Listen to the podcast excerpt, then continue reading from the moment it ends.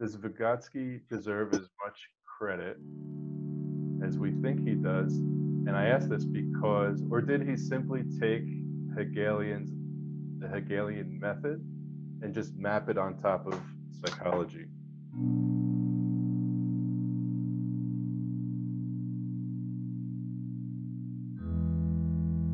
This is a very interesting question.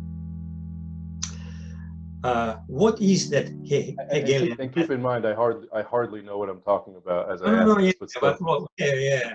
That's why, that's why you're asking. Right. So, what does it mean, Hegelian method?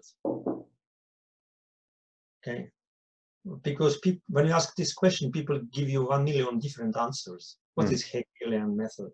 Because dialectics itself has a long, long history from ancient Greece Yes. through the Dark Ages to Hegel, and then to Kant, and then and then to Marx, and others, others, and Ilyenkov.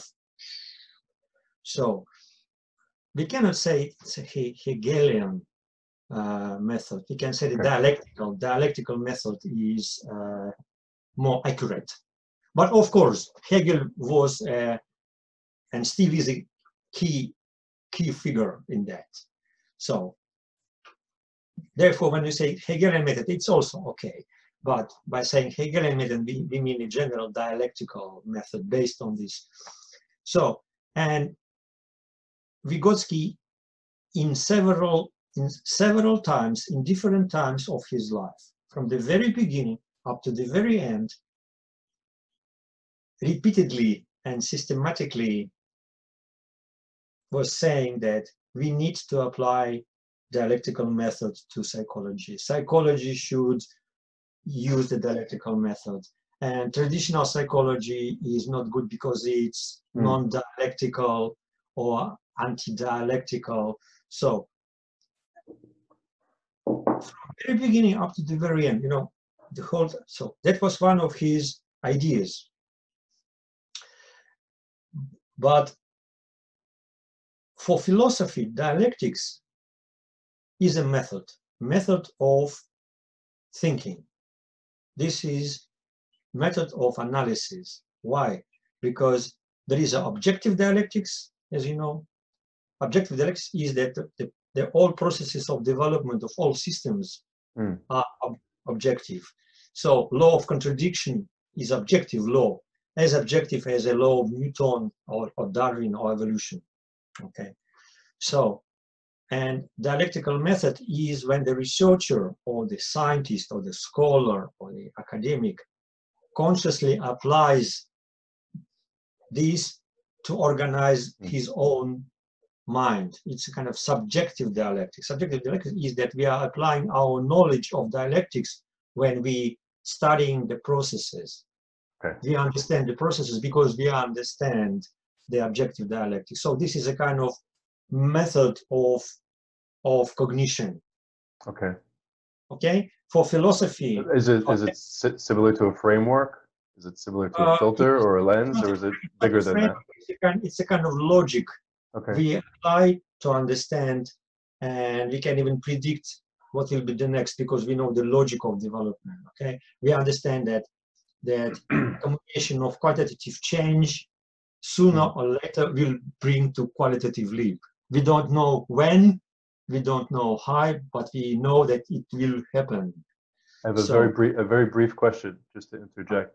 So let's say you have a a, a, a, a nation or a body of people, and the composition starts to change, the actual quantitative composition of who exists there, or even the number. Maybe the number gets larger. Is there like some sort of slow progress where it hits a tipping point, where all of a sudden the quality is oh, is going to change?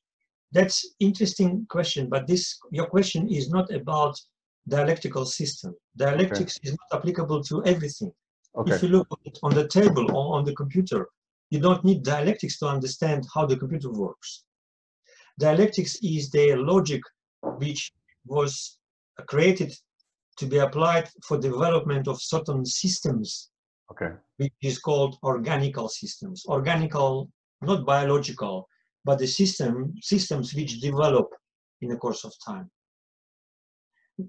Hegel called them living systems or totalities. Okay. So something like demographics wouldn't really be appropriate Yes. for this. For example, society. Hmm. The whole society is the system, and a society is a system of interactions and relationship between people. Society is not just number of people. Society is a system of more complex or less complex system of interactions, inter relations between the people. The complexity of the society is not about in that society there, are- there is more, more people, there is less people. No, complexity of the society is uh, how complex the relations are. Okay, so for example, the, the Le- Lego. Let's take Lego as an Okay. example. Okay, so you can build a big, big construction from Lego blocks, but dialectically it will be a very simple system. Why simple? Because all Lego parts are related, connected to each other by only one mechanical mechanical way. There is no other way. Of course, it depends on how we put, but the principle, the the, the, the, the nature of the connection is all the same.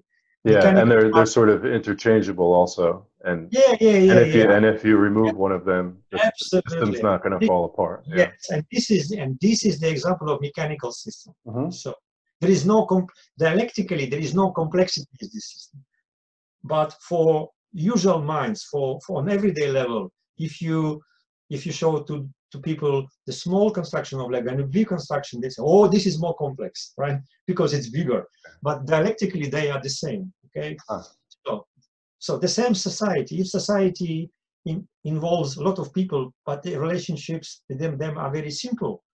So it's a simple it's a simple system. If the society includes the relationship which are hierarchical, different types, this is a complex society. So Hmm. This is a difference between mechanical systems and organical systems. Organical, not in the sense of biological, of course. So that's the uh, the whole book of Hegel called Phenomenology of Spirit is about that. In chapter one of the Phenomenology of Spirit, Hegel differentiates two types of systems, mechanical systems and organical systems, organical living live systems. So what's the difference? The difference is that mechanical systems are very simple. They might be complex, but you are right. Parts might be replaced. Hmm. You can take one part and put them another. Organical systems are different because uh, uh, at certain period of time, the system generates its, it, its parts, its parts Hmm. from itself. Like the tree begins to generate the leaves. Mechanical systems cannot do this. The only new part, the only new part is the part you put it, replacing the old one, broken one. Like in your car, like a mechanic in a car, taking taking away the old part Yeah. and putting new one. So the car itself cannot generate any new parts. What are Okay. maybe two or three other examples of an organical system? The human Uh, body. Human body, Yeah. consciousness, human mind is an example of organical system. Our Yeah. consciousness, our Uh, mind. I have a question for you. I've been thinking about this. Do you do you know the passage where Vygotsky says uh, pretty much like the development of higher mental functions is includes a qualitative reorganization of elementary functions Yes, yes, that now operate according to new yes, laws? absolutely, Okay, absolutely. so And is this that is that an example of the Yeah, organical system sort of creating something new? Yes, this is an example of organical system because if you look on, on the on organical system, you can see that organical system involves involves in itself uh, certain mechanical systems. Look at our body. Mhm. We have a lot of mechanisms in our body, like our lungs. It's like a pump. Look at our heart as an organ, biological organ. It's a pump, boom, boom, boom, very mechanical. It works very, very mechanically, right? So every organical system also has uh, components of mechanical systems. So, and our mind also. lower elementary functions are becoming to be included into the higher one. Yeah. Okay. In So that's what I was going to ask you. What- yeah, the- yeah. the- so the- they begin, yeah, they begin to be subordinated. okay. Yeah.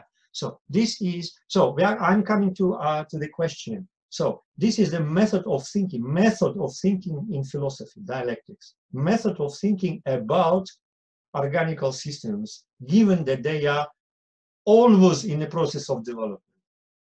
They are always, every organical system is always in the process of development, which means that it remains the same.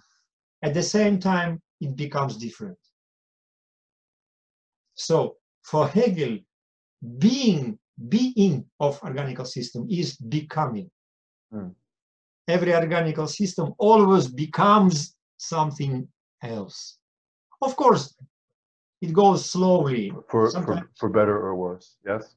For, bet, for better or worse, Yeah. for more dif, for more differentiated. And does, does regression count as a form of A regression. development? Or, Yeah. of course, regression is one of these. Might be, might be, and and in relation to human minds, there is a paper of Vygotsky, unfortunately not published in English, not translated in English, uh, which is called the, the, the process of de, dis- disintegration of higher psychological functions. Hmm. So there might be integration and disintegration, depending on the situation. So this is the method for philosophy. But for psychology, it cannot be a method. It should be methodology. Okay. Before you go there, before you go Huh? there, what are a couple other methods that uh, that exist for thinking about organical systems? What are some other like competing Uh, methods out uh, I'm not a philosopher, sorry. Okay, It's better okay. ask the philosophers about that. But what I want to say is that what is the method for dialectical thinking in Mm. philosophy? It cannot be the method of studying in psychology because psychology is not dealing with the universal. Psychology is dealing with a specific specific phenomena which called human consciousness, human mind, human psyche. So we cannot directly apply universal laws to, to, to, to study the, the, the processes. So that's why it should be general methodology, Hmm. which helps us to understand better the, the processes in that field we are studying. That's why Vygotsky said we cannot apply directly dialectics to psychology. We need to create an intermediate theory and methodology which will give us a kind of direction of how we can apply this general methodology into our field, specific, specific. Because as Marx did with the analysis of society, Hmm. he did not apply directly the dialectics. He applied dialectics through the analysis of Das Kapital, the production, developing specific concepts like commodity, productive forces, so which are related to the analysis of the society, of the development of the society. I'm not discussing whether Marx was correct or not, wrong or right. I'm discussing that because he said that psychology needs its own Das Kapital. If if somebody else aside from Vygotsky had the same plan, had the same objective, you know, to apply a version of dialectics to psychology, would that would that person have likely arrived at the same conclusions that Vygotsky did? Oh, that's a kind of rhetoric question. We can Hmm. only speculate, but I guess it's an opinion question.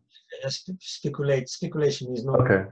my field. What I want to say that at that time, uh, we have to look historically again. At that time, the 20s, 30s, 1920s, 1930s, in the Soviet Union, was a lot of lot of interest to Marx, Hegel, Hegel through Marx, Marxism, and there were different slogans how to build Marxist psychology, and there were different opinions like Kornilov's Marxist psychology, Aron Zalkind, and many, many, many, many.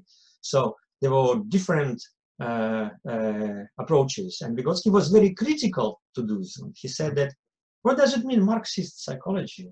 It should not be Marxist psychology. It should be a objective science, objective science, and then Mm. let's next generation call it Marxist or non-Marxist.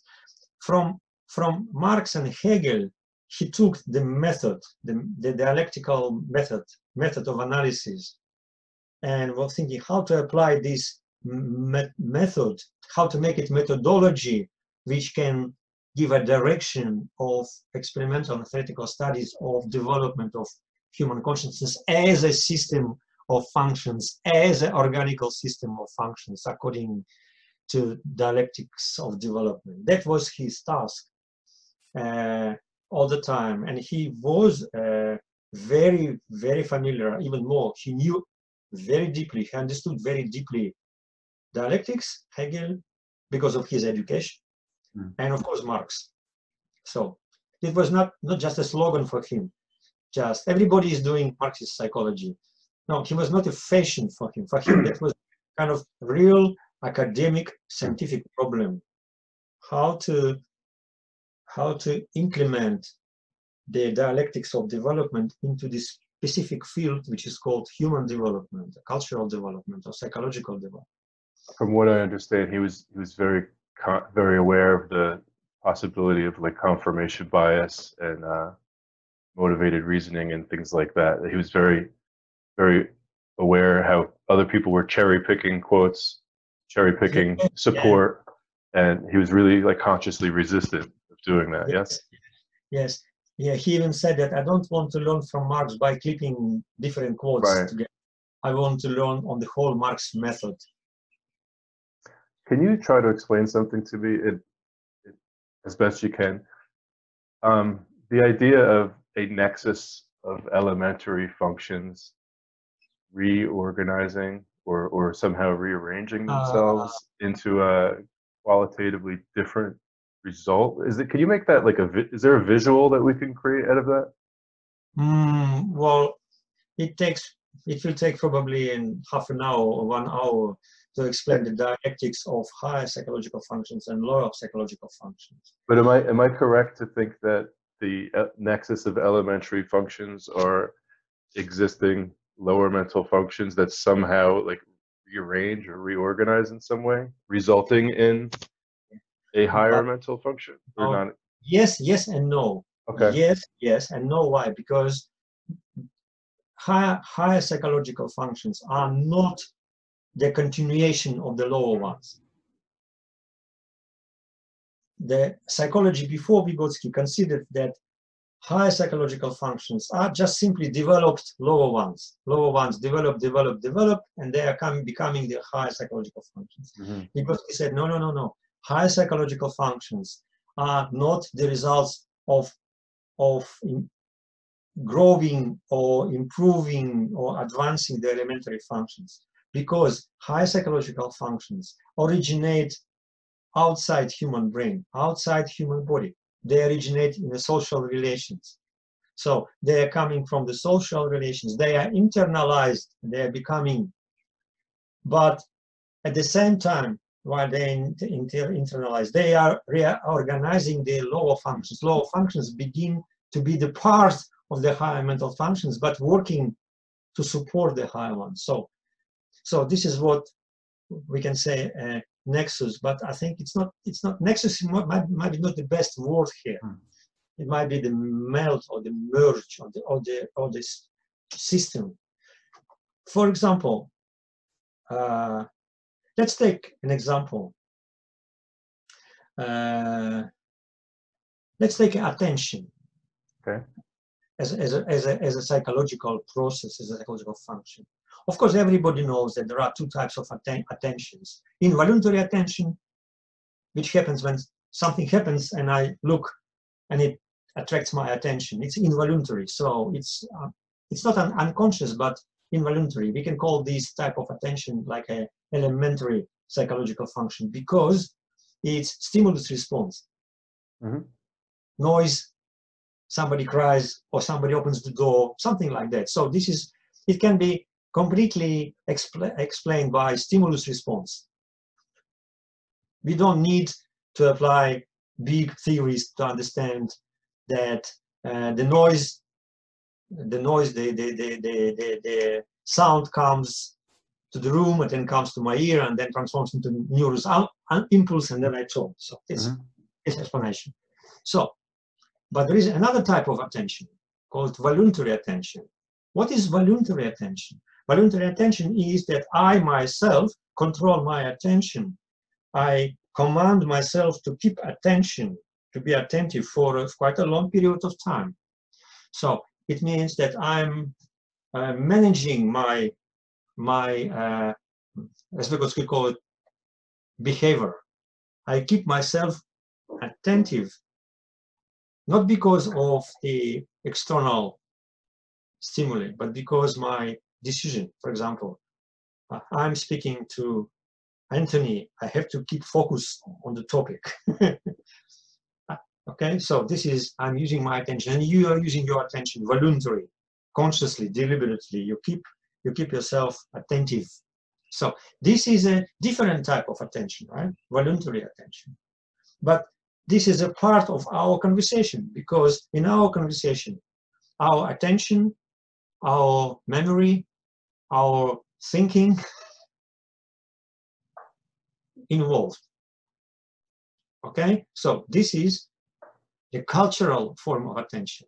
Okay, because we have developed these uh, higher mental functions, which is called cult uh, cultural or voluntary attention.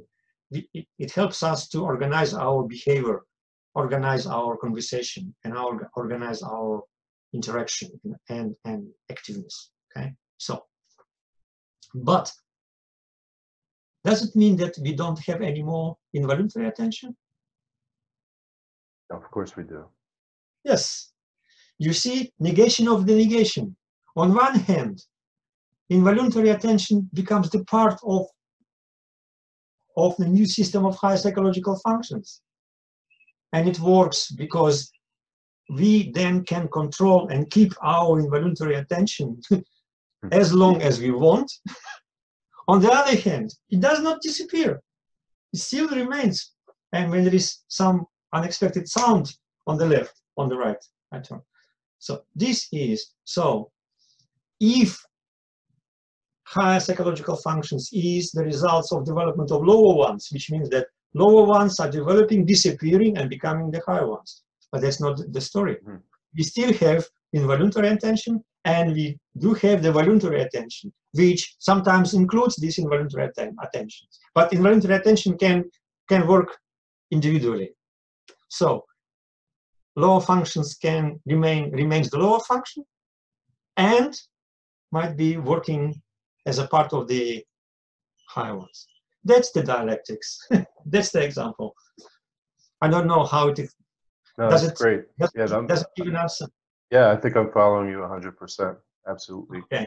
And so, I think maybe another at another time, um, I'd love to talk to you about possible ways of helping that function develop for pe- for people mm-hmm. who for people who just for whatever reason are struggling mm-hmm. with. is it struggling to develop it? Is it naturally having a hard time developing it? Is it lacking motivation? Is yeah, it well, lacking so to answer this question, we need to do a kind of uh, uh, kind of uh, uh analysis. We have to mm. work with these people and understand what is the reason, what happened. Maybe they were just were not good in in internalizing the external forms of voluntary attention. Maybe they have no internal tools they have no internal instruments. So there might be lots of different reasons, but, uh, and for example, brain disorder, disorder might be one of the reasons mm. also, because brain also participates. We are not excluding brain from, from psychological activity and psychological functions, of course. But the hope Vygotsky gives us is that as high psychological functions are social by their origins. So through this, through the changing of social conditions, we can then support if there is something, there is a problem with the development of higher psychological function. It gives us a great hope instead of taking a medicine to activate your brain. Okay. Yeah. So to reorganize this, the whole system, uh, to make it a system of the conditions which support develop, or, or support to overcome the deficit somehow to reconstruct to to compensate might be much better better way. And vygotsky did it and he established the discipline called defectology. Mm. and if you look at uh, collected works volume 2 the whole volume is the foundations of defectology. And the main idea of defectology is that there is a primary defect primary disorder or primary disability and a secondary disability. Secondary disability is a social and to compensate primary disability, we need to change the social situation, and then it will be the compensation of the primary one. And these ideas were revolutionary at the time. Hmm. And now, everybody, almost everybody in special education is thinking about that. But these ideas were, for, were formulated and developed almost a hundred years ago. Yeah. But it's another story. Yeah, yeah. And I had one more quick question before moving on. Um, is is social relations somewhat analogous to heat, like the property of heat, in in in terms of its effect on water? For instance, like introducing heat into uh, freezing water is going to transform the water into a different substance altogether, or maybe removing heat is going to transform a liquid into a solid, or maybe eventually a solid into a gas. Is, I, I was i'm only asking that because I was trying to read up on on the concept of quantitative to qualitative changes, and that was uh, supposedly uh, like one of the easier metaphors to use to explain it. Is that making any sense? Mm. Yes, of course. Mm. But sometimes analogies and metaphors are Yeah. good, but they all are limited. Yes. Yeah. That's yeah. why I try to, to escape because sometimes people are taking metaphors very literally. Mm. And one of the metaphors which was taken literally was one of Vygotsky's metaphor. Vygotsky says, in ZPD, what the child can do in cooperation today, the child will do, tomorrow. But Yeah. Vygotsky definitely doesn't mean literally today or tomorrow. It might Mhm. happen tomorrow, it might happen in a week, it might happen in a year. So that's why uh, I prefer not to not to put too much metaphors. But if there is a metaphor, just to explain correctly that, that this metaphor is is about this and that and that. So yeah, that's my. Um, I just try to be very careful about. Yeah. Yeah. Understood. Understood. Yeah, because metaphor is deep. That's why it might be understood differently. Sometimes Yeah. Well, So- I, I'm I'm definitely in the in the pseudo concept stage for most of these terms.